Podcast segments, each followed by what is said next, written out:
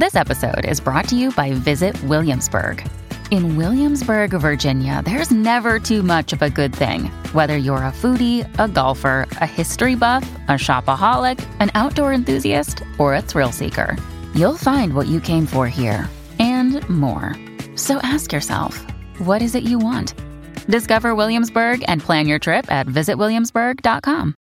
If you're struggling to lose weight, you've probably heard about weight loss medications like Wegovy or Zepbound, and you might be wondering if they're right for you.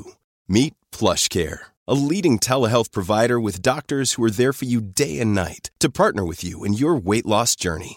If you qualify, they can safely prescribe you medication from the comfort of your own home. To get started, visit plushcare.com slash weight loss. That's plushcare.com slash weight loss. plushcare.com slash weight loss. This is Optimal Relationships Daily, episode 924 Four Types of Rest Every Parent Needs, and The Power of Reading to Kids, both by Julie Morgenstern of juliemorgenstern.com.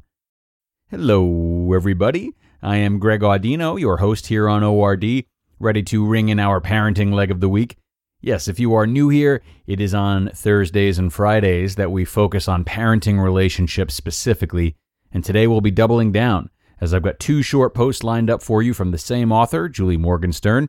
I'm very excited to share her knowledge with you today, and there is lots of it. So let's jump on in now and start optimizing your life.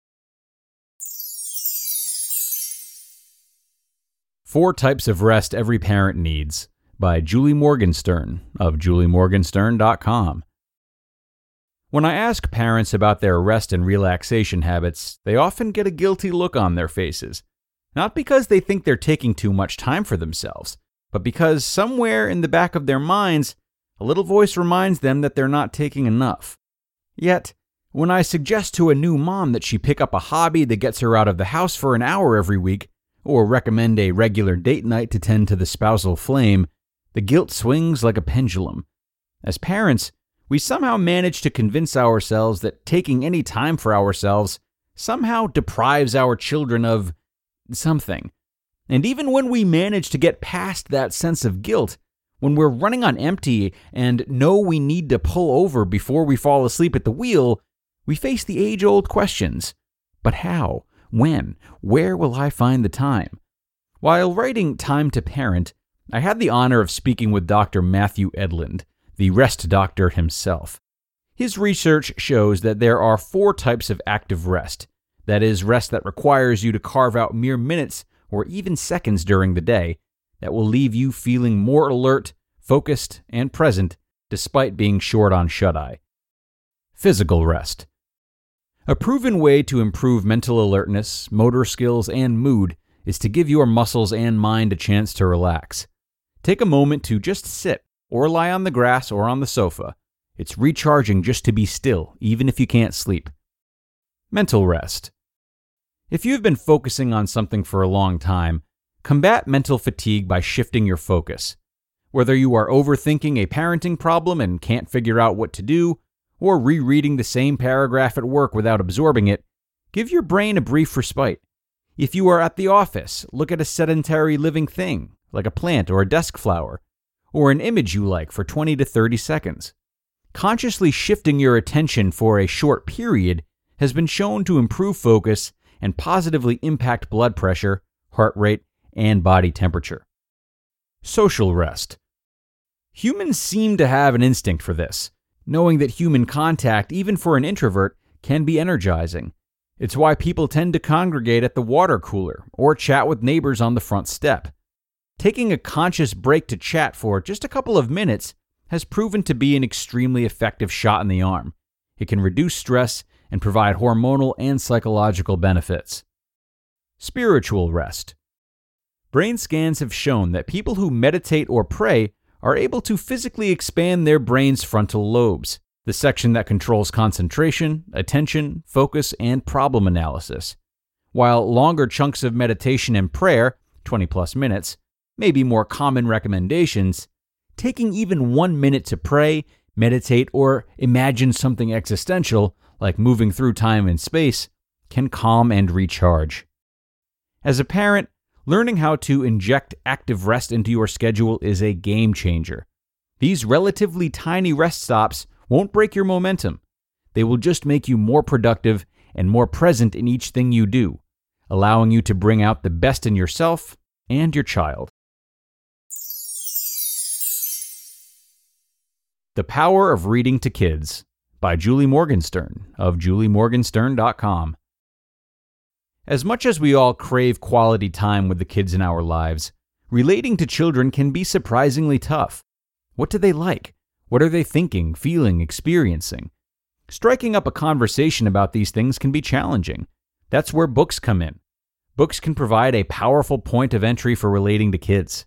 They are written and edited by professionals who understand the issues and interests children face at various ages and stages. Therefore, they can be used as a way to spur conversation, explore emotions, discover hobbies and interests, learn new information, or purely for entertainment. Indeed, books can also be a great way to simply connect and have fun with your kids.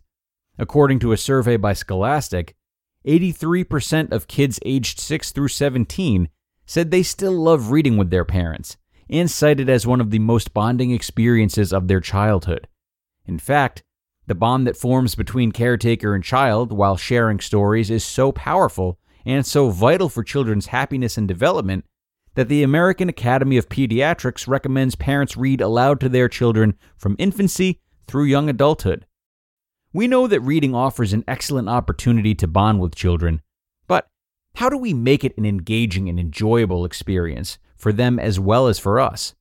The key is to have fun with it. Make sure reading is associated with pleasure and quality time with you. Build anticipation with a dramatic introduction of the book Read the title, author, and illustrator. Look at the cover and imagine together what the book might be about. As you read, vary your expressions and tone of voice to fit the plot. Use a different voice for each character. Pause when appropriate to create suspense. Engage your children in reading by encouraging them to finish sentences when they are young, reading certain characters as they start learning to read, reading aloud to you, you read one page, they read the next. Talk about what you are reading. Talking about what you are reading gives it power. According to the National Association for the Education of Young Children, NAEYC, as well as the opportunity to promote closeness between parent and child. Talk about the book and how it relates to the child's real life experiences. Do you know anyone like that? Did that ever happen to you? If you're reading a book about a family, for example, talk about how what happens in the story is the same or different from what happens in your family. Stay connected when kids begin reading on their own. Many parents miss reading with their kids once they develop the ability to read on their own, but you can still use reading as a way to relate to your children long after they begin reading independently. The key is to ask open ended questions to spur conversation. Before your child reads a book, ask, Why did you select this book? What makes you think this book is going to be interesting? What do you think this book is going to be about? Does this book remind you of anything that you've already read or seen? While your child is reading on their own, try asking, Will you catch me up on the story? What happened so far? What do you think will happen next? If you were that character, what would you have done differently in that situation? After your child has finished a book, ask questions like What was your favorite part of the book? Why? Who was your favorite character? Why?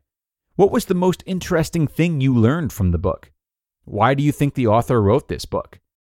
Reading to your child early and often, and continuing to foster a lifelong love of reading as they grow, is one of the best things that you can do for your child.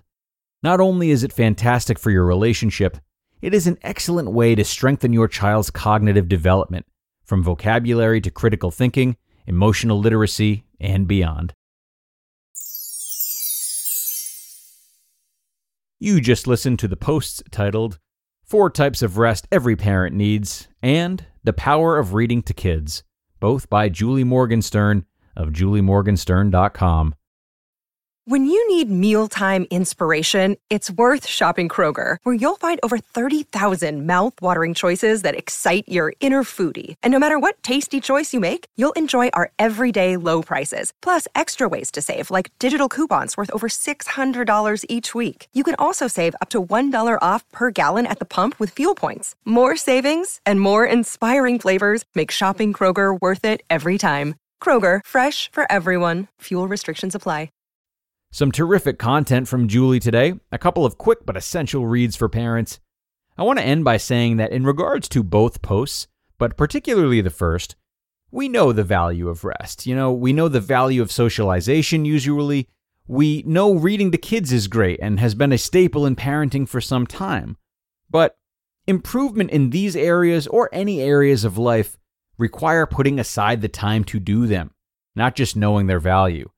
As you reflect on Julie's great points from today, reflect too on how and when you will actually implement them. She's given you a really easy jumping point, especially in her first post, by offering really useful steps that can take minutes or even seconds. So, with these posts, in addition to all posts you hear throughout the OLD network, really get serious about putting the lessons you find valuable into action rather than just absorbing them. And on that note, we are going to wrap up, friends. I think we all have some homework to do. Hmm, I'm guilty of this myself. Have a great rest of your day, everyone. Initiate some steps for yourself to take based on some of the great content you've heard recently. And uh, saddle up for tomorrow, as we will have one more post before the weekend. I'll see you there, where your optimal life awaits.